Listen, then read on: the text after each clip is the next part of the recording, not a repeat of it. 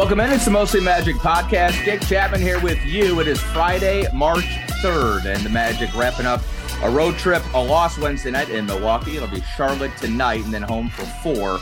It'll be Portland in on Sunday night. That'll be a seven o'clock tip tonight in Charlotte and then a six o'clock tip on Sunday. Going to talk a little draft. We've been so wrapped up in the race for the play-in tournament and the Magic uh, recovering from that 5 and 20 start to the season. Of course, Paolo Banchero, Franz Wagner, all kinds of fun stuff. But uh, the Magic have two potentially very high picks in the draft coming up here. They still own Chicago's pick.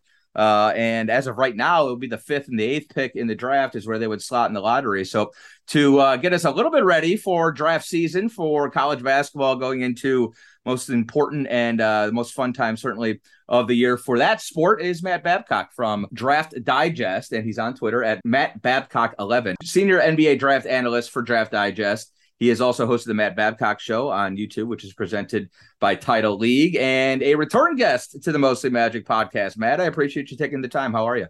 Hey, Jake, I'm doing well. Uh, thanks, thanks for having me. Yeah, absolutely. Thanks for stopping by. Um, fun time of year. Um, I won't waste any more time. Let's just dive in.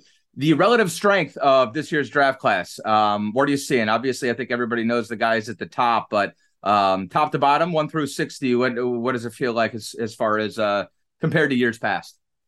Yeah, I mean, this, this is an exciting draft. I mean, especially at the top. I mean, and not even just you know talking about Victor Wembanyama and Scoot Henderson. I think uh, I think the lottery uh, as a whole is pretty good. Uh, the, the overall depth uh, it might be lacking a little bit, and, and you know time will tell as well because with NIL in the college space, uh, you know, really kind of ramping up. Uh, I, I could see a number of guys that in years past might might have decided to, to stay in the draft, might go back to school. So we'll we'll see who's actually actually going to be in it that, that you know could kind of kind of pad those stats, if you will, uh, you know, regarding the depth.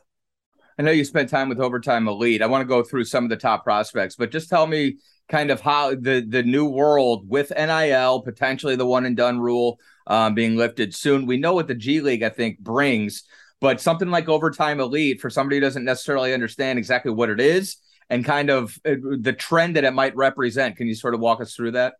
Yeah, sure. So it's uh, it's changed a little bit since it first started. You know, at first they were signing players um, in high school to professional contracts uh, to where um, you know, pretty much they'd have to give up, uh, relinquish their, their college eligibility, so they'd be on a pro path. Uh, since they first started a couple years ago, uh, they've now done it where they're able to sign players um, and, and, kind of set up more of like a scholarship uh, and do like an NIL deal so they are able to, uh, you know, uh, retain their college eligibility. however, this first group of guys they signed are are in that that pro category. So the uh, Amen and Ausar Thompson specifically are, are going to be in this year's draft. Uh, they've been at Overtime Elite for, for a couple years. What have you heard? Is you know from I guess old timers, scouts, NBA front office types? Is there hesitancy to um to that path and maybe to being able to scout these guys, or do people feel like they have a pretty good grasp based on all the other things that that, that go into developing a profile? Well, I think there's like two ways of looking at it with Overtime Elite. It, you know, it's got a lot of money behind it, so the the resources for development are great. They got yeah. high level coaches. Uh, Ke- Kevin Ollie's the the head coach there, uh, kind of kind of overseeing all the different coaches on the different teams they have under under that umbrella. Uh, the the games, you know, there there's some there's some debate there. You know, it's it's somewhat of a you know a, a show, if you will. And they, they had, I was there a few weeks ago, and they had smoke machines going, they got lights going, they got MC the whole game. It's uh it's definitely entertainment and built for the cameras and, and uh, to create content. Um, but you know, I, I I feel like personally, I'm able to go there, and, and, you know, these kids are playing hard. I'm able to get what I need from a scouting perspective. Yeah, you've seen Midnight Madness. I mean, I'm sure it's not too far different right. than that, but um, but it is. It's interesting, and I do think it represents a bit of a paradigm shift. Um, we'll get to the Thompson twins because I definitely want to talk about those guys. Let's just start at the top. Victor Wembanyama is as good a prospect since who? Yeah, I mean, you know, everybody says LeBron. I mean, he's definitely the most unique. You know, you know, I mean, there's really not not players that you can, uh, you know, compare him to uh, real closely. I mean, you know, he's a little bit like Chet Holmgren from last year, but I mean, this guy's seven foot four, seven foot five, eight foot wingspan. So even though they're they're somewhat similar, it's just a whole nother level of, of, of unique prospect just because of his size and, and skill level. Tell me about Scoot Henderson. Uh, on ball creator, uh, total killer instinct type type of guy. I've, I've known him for a couple years. His family uh, invited me out. They, they have a gym in Marietta, Georgia. Invited me out when he was 16 years old to check him out, and I got a chance to meet him. And uh, he, he, blew me away back then, just just with his approach. Just uh, you know, really kind of one of these Kobe Bryant, Damian Lillard type type of uh, laser focused competitors. Uh, and, and, you know, he, I learned that he was doing two three day workouts. Uh, uh, you know, back then, and so I think he's just very wired to be a great NBA player. You know, he's six two, six three, very physical and explosive. Kind of in the mold of like uh, like a Derrick Rose in his prime, where where he's just always coming at you off the dribble. Uh, yeah, so you know, with those two specifically, I mean that that just makes it an exciting draft by itself. He'd be he'd be the top pick in many many years, right? Like almost eight out of ten years, probably. Yeah, I mean, I, I haven't broken it down that specifically, but yeah, something like that would, would, would make sense, or he would at least have been in the mix. Is there anything just because you know you don't hear anything really negative about him? Is there anything potentially in the next few months that you might hear about Victor that makes that a little bit more of a question between one and two, or is he just com- firmly entrenched as the top pick? Yeah, I think the only thing that that would happen um, that that could potentially you know risk him not going number one would be if something popped up uh, medically. Yeah, um, I, I, haven't heard anything like that, but that's that's the only thing I could see. I, I think Victor uh, even though it is somewhat of a one A one B type type of draft this year, I think Victor solidified himself as, as that number one guy. Right. When the one A is is is that type of one A, then, then right. you can be a one B and still a pretty impressive prospect. Yeah, because Scoot, I mean, everything you hear about him, every time you watch him, it's like holy smokes, um, this guy could be really really special. It's just uh, it's just the timing as it goes sometimes. I don't. We, we don't need to get into what happened with Brandon Miller, but tell me about what you're hearing about whether or not you think it'll impact his uh, his draft status. Yeah, I mean, my impression right now is that that it will not. I mean, for the fact that he he you know even though his name was attached to this, him not being charged with anything, and uh, you know his attorneys coming out, you know, pretty much uh, painting this picture that maybe he was uh, a lot more innocent from an ethical standpoint than it initially seemed. Uh, I'm I'm operating with with that assumption.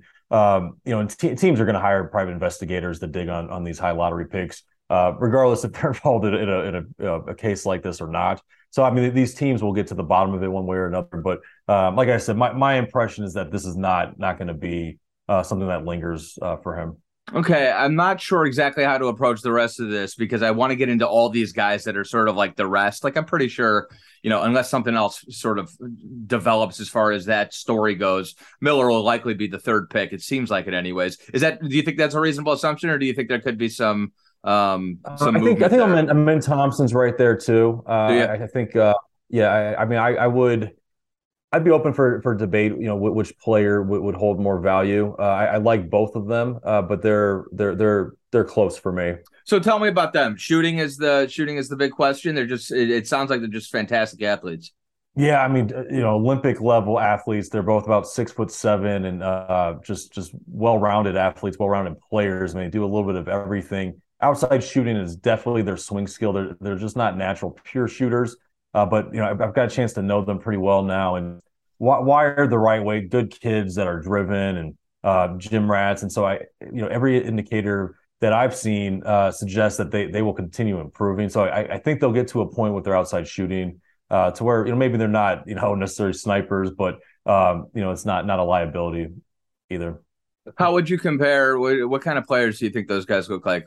Sean Livingston is one that I keep hearing. Is that is that right? Yeah, so so much more athletic than Sean Livingston. I mean, these kids, um, you know, are, are really uh, uh, developed a lot of upper body strength and overall strength. I mean, I, I was blown away watching them work out a couple weeks ago how, how much uh, how much you know uh, production they've had from from the weight room and uh, yeah, so just total total studs, but yeah, bigger bigger versatile guys like Sean Livingston, maybe a little bit like a, a Paul George type, um, mm. a little bit more point guard to him. It's funny because I see I see George and Miller, uh, and, and, maybe I maybe I'm thinking of the finished version of Paul George a little bit more so, but um, uh, I mean Miller just that jumper is so smooth, and to see it come from a, a, guy that frame, there's just not a lot of guys with that kind of touch. Yeah, no, I mean Brandon Miller is pretty much a shooter. I mean, he's six eight, six nine. He's able to do some stuff off the floor, which which uh, would suggest the comparison to Paul George. Uh, and, and the, the comparison of Paul George with the Thompsons is just more of just like a big do it all kind of guy. I mean, right. honestly, another example or a comparison would be sort of like a Scottie Pippen uh, with, with mm. the hmm. Thompson twins. You know, just uh, you know, what position are they? Like I, I don't know. They're one, two, three. Uh, defends everybody uh, can you know initiate the break, be a point guard if you need him to be, creates off the dribble, and just super athletic. So yeah, just uh, you know the Paul George thing, not not like a real close comparison, but uh, just sort of a big big do it all type type of player. Yeah, see, those are interesting though because I, I think people recoil in 2023 when you say shooting is is the the swing skill or the thing that they need to work on most. But there's a whole bunch of other things that you can do offensively. You know, you're not you're not Michael Kidd Gilchrist, you know, uh, uh, unless you can't dribble and can't really pass either, right? Like, right, I mean, right. there's you can create a lot of different ways, um, and and I do think, I mean, gosh, you look around and there's so much good perimeter shooting. There's room in this league for mediocre or like mid level perimeter shooting, probably um, as well. So where so where do you go after that? Like, I I'm fascinated by both kids at Arkansas. I think that team is a beautiful mess every time I watch them. I love Eric Musselman, but they just haven't figured out like who's who, who should have the ball in his hands at what point. And I think that's um, that's just kind of what happens sometimes when you have a whole lot of really talented guys. Where do you go next? What do you expect to be? Let's say the Magic, for instance. Um, I'll give you a hypothetical. You know our core, and, and we've got the forward spots. I would think pretty well figured out. Um, shooting is probably something that we're looking for, and we'll see what um, the rest of the positions around those forwards look like moving forward. But let's say you're sitting there at five, and uh, let's say Miller and one of the Thompsons have come off the board. Do you think the Magic would look towards the other Thompson, or who do you think would be in the mix there, anyways? Yeah, I think I think uh, Ausar w- would be in the mix. I'm, I'm i have Amen slightly ahead of him, uh, but it's not too far off. And then they're similar players. I think Ausar would fit fit what the Magic have going on because he's he's big and he's versatile. Because they they've got a lot of even though they're not uh, even close to be a you know fully finished product with all of their young guys. Uh, they, they, have a lot of young players, and uh, they need to you know kind of worry about not not creating log jams and, and, and having guys you know that, that they hope can continue to develop, and when they do, can coexist with one another, right? So I like Ausar Thompson as an option. Uh, I think they can look at Cam Whitmore, Jarace Walker. Jarace Walker's sort of like an undersized four five. Um, so I think with Paolo, and he, you know, he's a guy that can play with Paolo, can play with Wendell. Um, play with Bol Bol, you know, Bol Bol ends up, you know, sticking around long term. Um, and then, you know, I think they need to ask themselves the questions like how committed are they to their guards? Obviously, they got the, three headed monster with Fultz, uh, Cole Anthony, and um, uh, Suggs. And so, does that take them out of looking at a guy like Nick Smith or Keyonte George or Cason Wallace? Um, I don't know, but they they definitely have a big group of guys that are all kind of uh, you know pretty close as far as uh, how much value they serve to the draft um, it, it, should should be interesting, especially with them having the, those two picks. Yeah, I mean you're you're almost at the point where you don't want to get too much younger. And you mentioned log jams. I mean there there are guys right now who you know Chuma Okeke comes back off an injury and he's on the outside looking in. Cole Anthony's coming off the bench, so it's already kind of at that point. You probably want to add some veterans. Probably want to think about you know for instance a replacement for Gary Harris perimeter shooting is really a huge issue. And I would think, like, let's say you were able to just take your your your best pick out of um a lot of those guys that'll be lottery guys. Let's just say even short of the top two. Miller's probably the ideal guy there as far as the shooting goes. But who are the best shooters um, out of a few of the guys that you just named? And as you go through kind of you know, number four through 14 or something on most guys' lists. I know Grady Dick is a guy that's got a lot of attention, but I'm sure there are plenty of others. Yeah, I mean, I mean Brandon Miller for sure. Grady Dick is, uh, I mean, is an absolute sniper. I mean, he's six eight, uh, you know, pretty tough, confident kid that I think could step in the NBA, and he's kind of got that fearlessness that I, I think he's going to have some confidence, uh, enough confidence to what to hit shots. Um, you know, I, I don't know if, if, if where they're picking might be a you know might be a little too high for him. Uh, another guy, Keyonte George at Baylor, sort of a big combo guard. Uh, he's an outside shooter and a great scorer. They could look at him. Um, and then I, I, think the other shooters in the draft are, are kind of you know behind a little bit. Probably yeah. wouldn't be that that mid lottery range. Will you tell me about? Let's go back to Arkansas because I, I just love watching that team. Anthony Black is such an interesting. Pro- I always fall in love with guys like Anthony Black.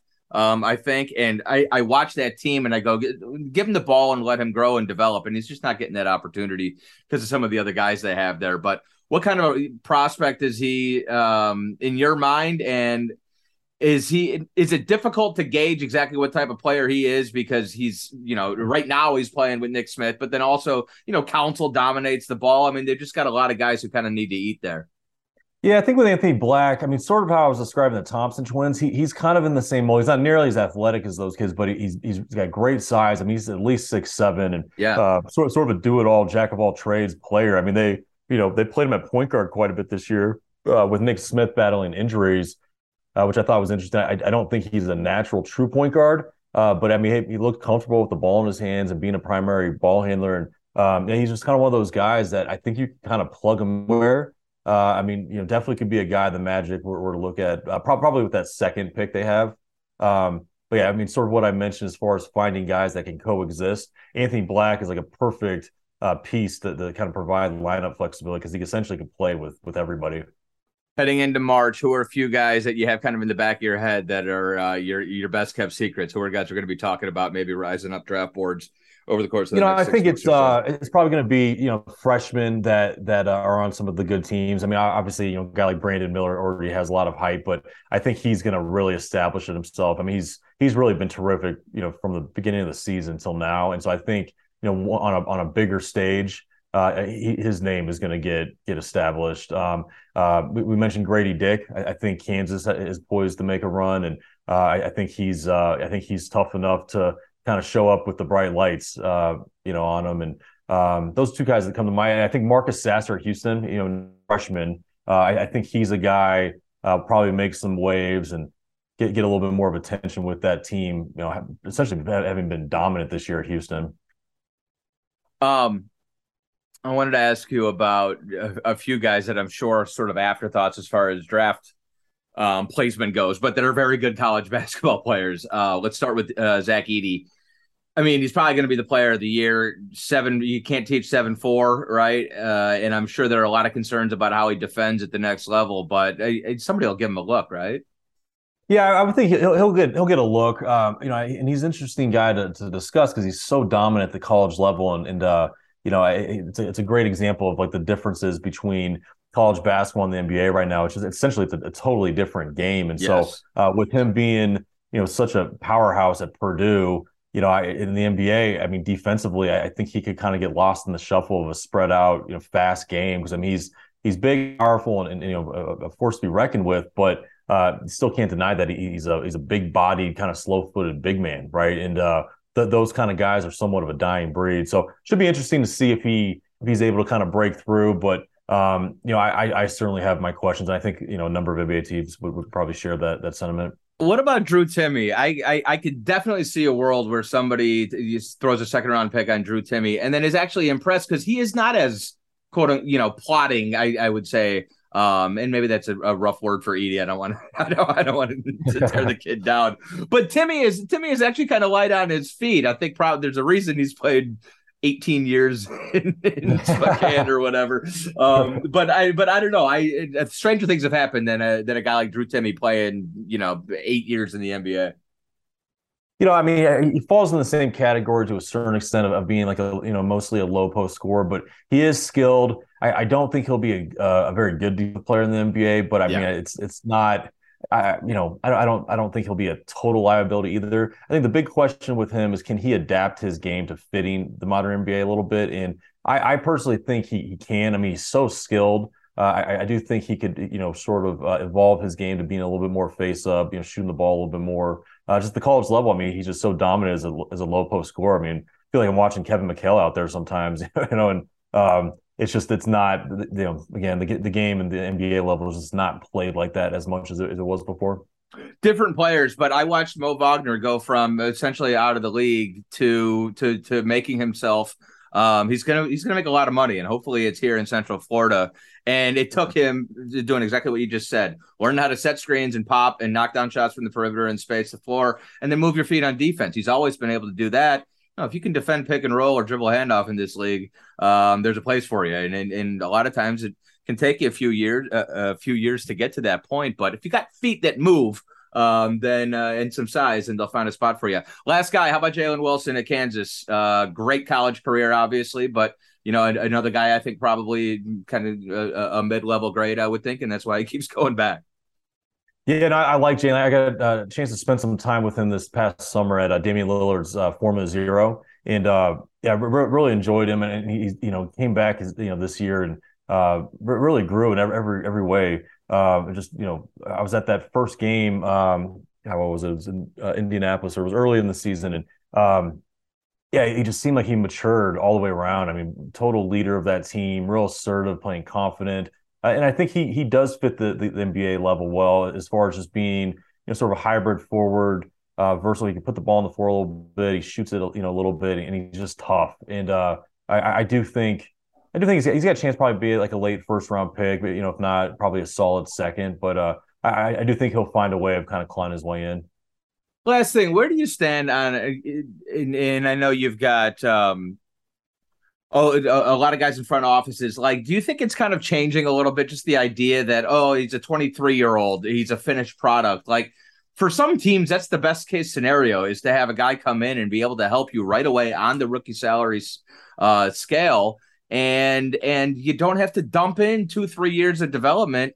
Um you know sometimes a, a, a fifth year senior isn't the worst thing in the world right yeah, no, I mean, I think it's definitely two different approaches, and I, and I think it needs to be somewhat of a case by case deal, like what what each team has in place, what they're trying to do, uh, and then what what players are available. I mean, if you're looking at a guy that's ready to go, you know, it's really just kind of you know kind of juggling out juggling out the variables. And uh, I mean, I do believe in the the concept that a younger player naturally does possess more upside, uh, but it doesn't mean you always just go with the younger player. It really needs to be you know look at every player, every single player as its own unique investment, really. Sure. Um, uh, let the people know where they can find all your stuff.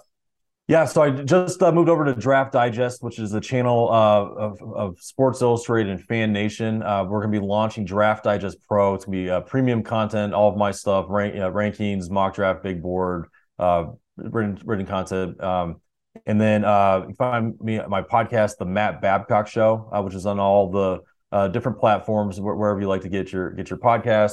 Uh, and then find me on social media, uh, Twitter and Instagram. It's the same name at Matt Babcock 11.